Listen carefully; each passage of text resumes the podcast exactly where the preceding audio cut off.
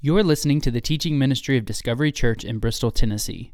For more information about Discovery, or for more free audio content, please visit discovery bristol dot com. Yesterday I was telling my kids, we were talking about the phrase I grew up with. Many of you probably did. We've talked about this before, that one person would say, "He is risen," and everyone else would say, "He is risen indeed." And I was telling my kids about that, and uh, we, we were doing it at the house at, at dinner, and my uh, seven-year-old, Henry, and, and he just, when he talks, he's very expressive, and he talks with his hands. Um, I don't know where he gets that from, but um, he, he gets really into it, and he goes, "Dad, Dad, I got an idea. Tomorrow when you're on stage, you should say, you should say that. He is risen." And they'll say, "He is risen indeed." I said, "All right." And so this morning, I hadn't seen him because I left before they got up, and, and I saw him out in the lobby, and I said, "Happy Easter." And he gave me a kiss, and he goes, "Dad, Dad, come here." I said, "Oh, what, Henry?" He goes, "Tell him he is risen." And I, I said, "All right, so he is risen." That's right. Yeah, what a wonderful day. I'm so excited to be here with you guys. Like, I'm all jittery and pumped. I don't know if it's Easter or this morning, like, my whole breakfast was a Doctor Pepper and a bag of gummy bears. And so it's one of the two, but I'm excited. And so um, I was thinking, so this, this week we were looking, I've been thinking about this for a while, this idea of our walk, of our walk with God, right? And it's like a journey where you're beginning to walk. And when we came to know Christ, it was this idea that, that we would walk with him. And as this week was going, I was thinking about meaningful walks in my life. And it might sound silly for you, but but I'm sure there's some in your life, like if you stopped and thought about it, there would be some. And that's pretty neat. I like that. All right, and so um, and so there's times like just a few months ago when I was sick uh, at Christmas with COVID, um, Sarah was trying to get me out and get some fresh air to get me moving and, and to walk the street. I couldn't even make it to the end of my driveway. So there's times when this walk is is hard. But then there's times that I remember of a walk in our life where it was full of joy. Yeah, our wedding, that I walked down the aisle with the pastor. And then I remember turning around and seeing everyone come, but then when Sarah came walking down the aisle, just this joy that I still have in my mind of that image and that beautiful scene. There's times when a walk has been heartache. When I walked as a pastor in front of the casket, preceding a funeral to bury a friend and a mentor of mine. There's times when walks in my life have been humorous. One time we were in Africa, the first time I went, I was with the village chief, and in his show of appreciation, it was customary that, that he would grab my hand and show appreciation that we were friends, we were united. And he did this when we were walking to another village three miles away. And he grabbed my hand, and I was like, "All right, awkward," but we're walking, and then he didn't let go. Three miles I held hands with the village chief, while the rest of my group was behind me just laughing, taking pictures. Oh, look at Matt. And so so there's these awkward moments, right, of walks. And so as I was thinking about this, this walk with God, I was thinking about in, in Genesis chapter three, and it says that God was walking in the garden, and that Adam and Eve were there, and he was looking for them. And thinking about this, this walk with God as our spiritual journey. And so I thought about doing this for the whole message. But if you were here several months ago when I had an asthma attack doing a dance, I knew this would not work out well. And so we have Zoe Arrington. Zoe's around here, right? There's Zoe. Zoe is a state champion runner. She won uh, state championship high school for the two miles. And this year she's taken it all. So Zoe, will you walk for us? So Zoe's going to walk. And to look at this, this walk that we have with Christ. Right, this this idea, as Lena has, that uh, being baptized, and she's got this journey ahead of her with God, and, and you would think that this walk is, is a peaceful thing. That's what we all thought, like it's this beautiful, easy thing. There, there's that passage. I love this passage. In Matthew chapter eleven, Jesus is sharing with the people, and he says, "Come to me, all you who are weary and burdened, and I will give you rest. Take my yoke upon you and learn from me.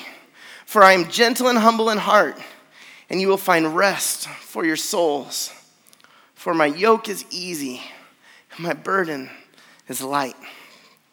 This is what I picture our, our walk with Christ to be, is this, is this easy stroll, right?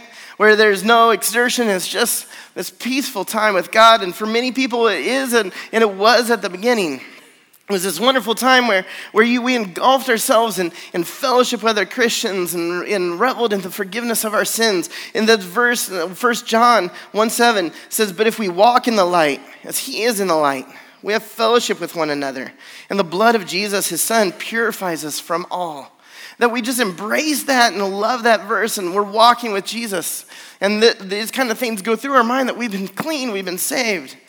And we present everything to God. In Philippians four six, it says, "We live this out. Do not be anxious about anything, but in every situation, by prayer and petition, with thanksgiving, present your requests to God."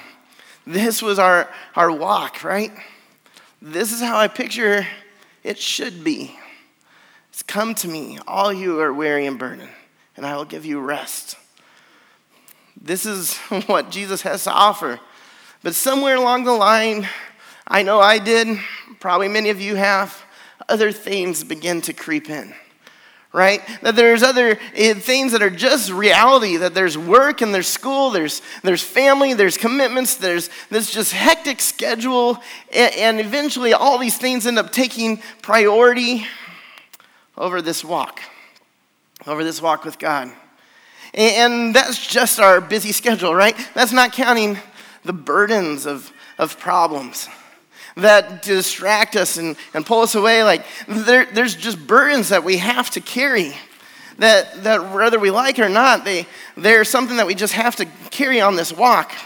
And so, for example, this week, uh, I had our house, Sarah, or the past two weeks, Sarah threw her back out. Our dishwasher broke. We have this infestation of ants, and our youngest, Zinni Gray, she's three, about to turn four, went on a hunger strike.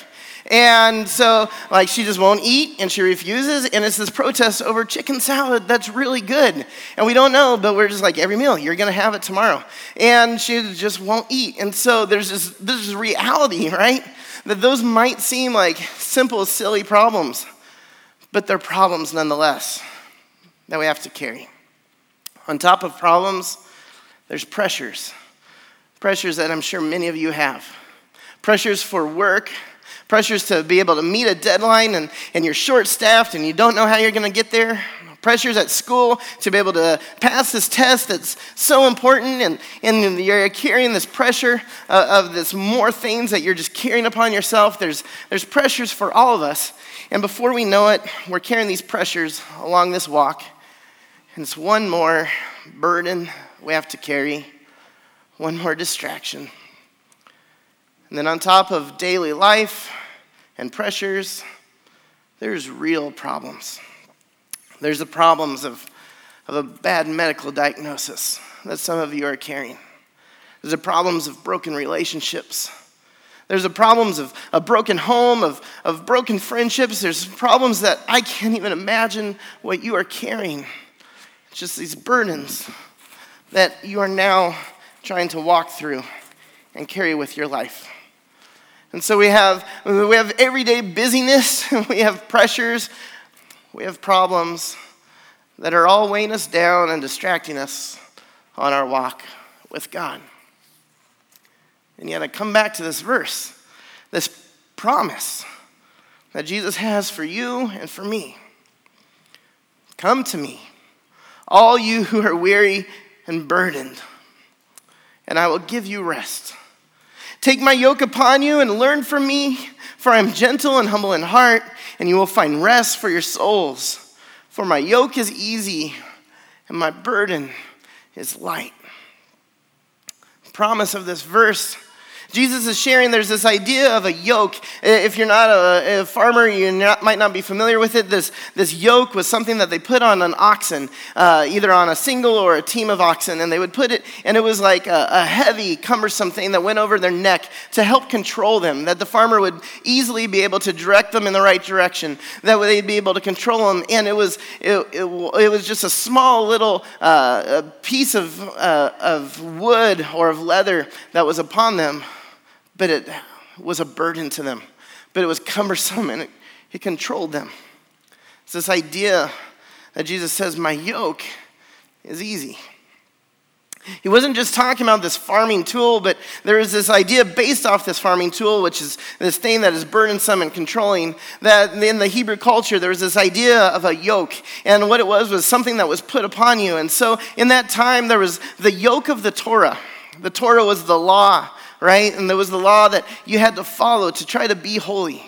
And so there's this idea that there was the law that God had presented. And, you know, go back to the Moses, and he presents the Ten Commandments. It was these ten laws that you had to follow. And, and if you just followed those ten laws, life would be pretty good. But somewhere along the line, the, the Pharisees and the re- religious rulers, people that were trying to do good, kept adding to these laws, kept adding to this yoke of the Torah. And so there became all these things that they had to do now, that they had to do to be able to be a good follower of God. And so they added these new regulations and these new requirements and these new laws, so much so that when the Ten Commandments comes down, and God tells them, tells the people of Israel to observe the Sabbath and keep it holy. Sounds pretty simple, right? But the Pharisees and the rulers of law made all these extra regulations that you couldn't walk this far on the Sabbath, that you couldn't turn on, you couldn't eat this way on the Sabbath, that you couldn't do this and do that. And so much so that there was six hundred extra laws put on in the yoke of the Torah just for the Sabbath. You got that picture, if you're familiar with that story, when the lawyer comes to Jesus and says, Jesus, what must I do to inherit heaven? It's almost like if you read between the lines, he says, there's so many different laws, so many different rules. How can I get to heaven? What is the one that I need to be sure to follow? Because I can't follow all this. But the people kept adding more and more. And so they make it more and more difficult to follow Jesus. That they had the, to follow God, that the people had to work harder and, and do more to follow more laws and more rules. And so this idea of the yoke of the Torah wasn't just an Old Testament idea. It goes on today. You know what it's like. To be a good Christian, we have to behave a certain way, right? You have to, to say the certain things, you got to vote a certain way, you got to put the certain posts on Facebook, you got to do all these different things, listen to the right music, go with the, be in the right crowd. To be a good Christian, you got to do these things, and so many people are turned away from organized religion because they see this list of rules and this list of regulations instead of seeing this is a relationship with Jesus Christ. Instead of seeing that this was a walk with Jesus, we see that we've put on more and more things that they now have to do. That is harder and harder to follow Jesus. And, and so we have that even now, that you have to be a good Christian. And, and example, when you come to, to church, you put on this smile, right? I, I don't know about you guys, but I know my family has done it, that we pull in and we've been yelling and yelling at each other. And it was a horrible time getting here, and the doors open and we smile. And it's like nothing's ever happened. And, and we from nine thirty to eleven, everybody's full of joy and rainbows are going and unicorns are flying. And then the doors close at eleven and we're fighting again, right? Um, a, a couple years ago, I got a text from Sarah about nine twenty. She said, we're not coming to church. It's horrible here at home. And I was like, what? She's not coming? It was Easter, all right? And so, and she had just given up. And she's like, I'm not coming. On top of it was Easter. This was the Easter my son was getting baptized. And she's just like, we're done. And so finally about nine forty, they, they showed up and, and frantic and frazzled. You guys know what it's like. But we somehow think we got to put on this show, that we got to be just right, look perfect, all smiles, instead of being real. And so we think that we got to do more and more to be able to make it as a Christian. The yoke of the Torah. Then there was the yoke of the kingdom. The yoke of the kingdom was this idea of what it meant to be, to get into heaven in the first place. That we have sin in us, and, and because of sin, we are kept away from God. And so there was this idea that you had to make sacrifices, and there was this whole ritual of what kind of sacrifices for what sins. And there was all these regulations on how to become pure and how to be close to God, how to get to the kingdom of God. These Old Testament ideas, like Isaiah one four says, ah, sinful nation, a people laden, a people burdened with iniquity, offspring of evildoers, children who deal corruptly. They have forsaken the Lord. They have despised the Holy One of Israel. They are utterly estranged. This idea that the people are, are fallen and away from God. And Psalm thirty-eight four says, "My guilt has overwhelmed me like a burden too heavy to bear." We have these sins that are keeping us from God. And instead of trying to bring them to the Lord, instead of confessing, I see so often people try to overcome those sins by covering them up, trying to do it in our own hands. That you have a lie and then you have to co- have another lie to cover up that lie, right? And before you know it, you have this whole house of cards that's waiting to collapse. That you think, I can fix this broken relationship on my own. I can beat this addiction without any help. I can work through this all on our own. And we end up carrying the guilt and hurt by ourselves. And we just keep trying harder and harder and harder to be able to overcome. And we end up having to work harder and think, this is how we're going to get to Jesus. Is because Jesus wouldn't accept me as I am. Jesus wouldn't accept this, this sinner that I am. And so we think that we got to fix ourselves. We got to do this without just presenting this to God, without coming to the Lord and saying, I'm broken. I'm weary. I'm burdened. I need rest. And so we keep finding ourselves fighting harder and harder and harder. And before we know it, we're like this treadmill, just running as fast as we can and getting nowhere. And we keep trying in our own hands. And this, and this is the message of Easter.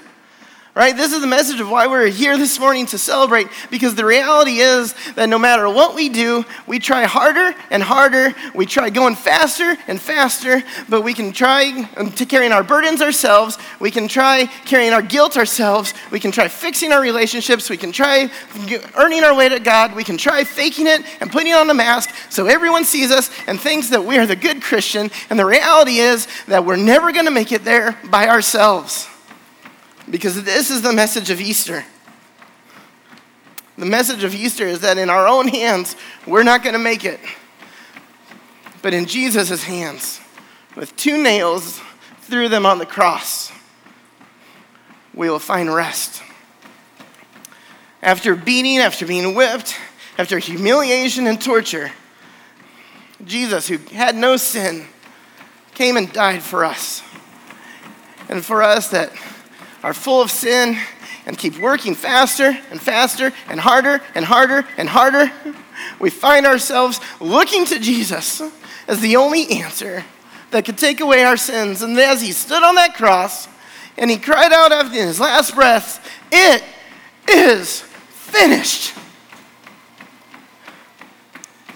he buried his head and he breathed his last.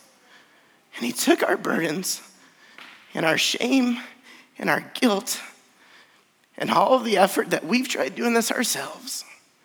And he did it that day on the cross. "Come to me, all you are weary and burdened, and I will give you rest." The literal translation is, "I will rest you." Wouldn't it be nice to let go and let Jesus rest us? "For my yoke is easy and my burden is light." His yoke is easy for us because he's already carried it. As we carry those burdens, we don't need to carry them ourselves. We just need to carry them to the cross, and he will take them from there. That he'll take our guilt and our shame, because on the cross he died, but three days later he rose again, which we're here to celebrate, that he has conquered death. He has conquered our sins. He has conquered all those things that we are carrying and trying to get to, uh, earn our way to heaven, earn our, God's favor. He's already done it for us because he has risen. He is risen indeed. The yoke is light, and all we have to do is have faith in Jesus. When he shares that passage, "Come to me, all you are weary and burdened," right after that is two Sabbath stories. One where he's picking grains, and the Pharisees get on his case and say, "You can't do that." And he explains to them that he has come to redeem the Sabbath. One where he heals a man whose arm is crippled, and he heals him, and the man can move, use his arm again. And the Pharisees say, "You can't do that." And he explains that he's come to restore mankind. On the cross, that's what he did. He redeemed and he restored you and me. Some of you this morning haven't accepted Jesus as your Savior. And I want to encourage you this morning is the morning to be redeemed. I love this beautiful image. I, I got tears in my eyes as I watched Steve baptize his daughter. And that was beautiful, but I don't know if you caught it. It was more beautiful at the moment after. He just picked her up and he didn't put her down. What a beautiful image for our salvation, that we've been redeemed and God took away our sins and he just holds us and he's not going to put us down. For some of us this morning, we just need to be reminded that we've been redeemed and restored. That there's times in our days when we're trying our hardest to, to make it on our own, to realize it is finished. Christ already did it. Jeremiah six sixteen says, "This is what the Lord says, stand at the crossroads and look, ask for the ancient paths, ask where the good way is, and walk in it, and you will find rest for your souls." This morning, let us rejoice that we've been redeemed. Let us rejoice that we've been restored. Let us rejoice that we no longer have to keep pursuing and running in place and getting nowhere, because Jesus has already done it. Come to me, all of you who are weary and burdened, and I will give you rest. Take my yoke upon you and learn from me, for I am gentle and humble in heart, and you will find rest for your souls. For my yoke is easy, and my burden is light. God, thank you for this morning, that we can rejoice that you have come and taken the burden. God, there are people here that are, are weary. There's people here that are burdened with the activities of daily life, with, with problems, with sin, with guilt. God, let us leave those at the cross. Let us stop running in place and just turn to you and realize your yoke is easy because you have already taken the weight of our sins on the cross. God, we thank you that on the cross you were able to cry out, "It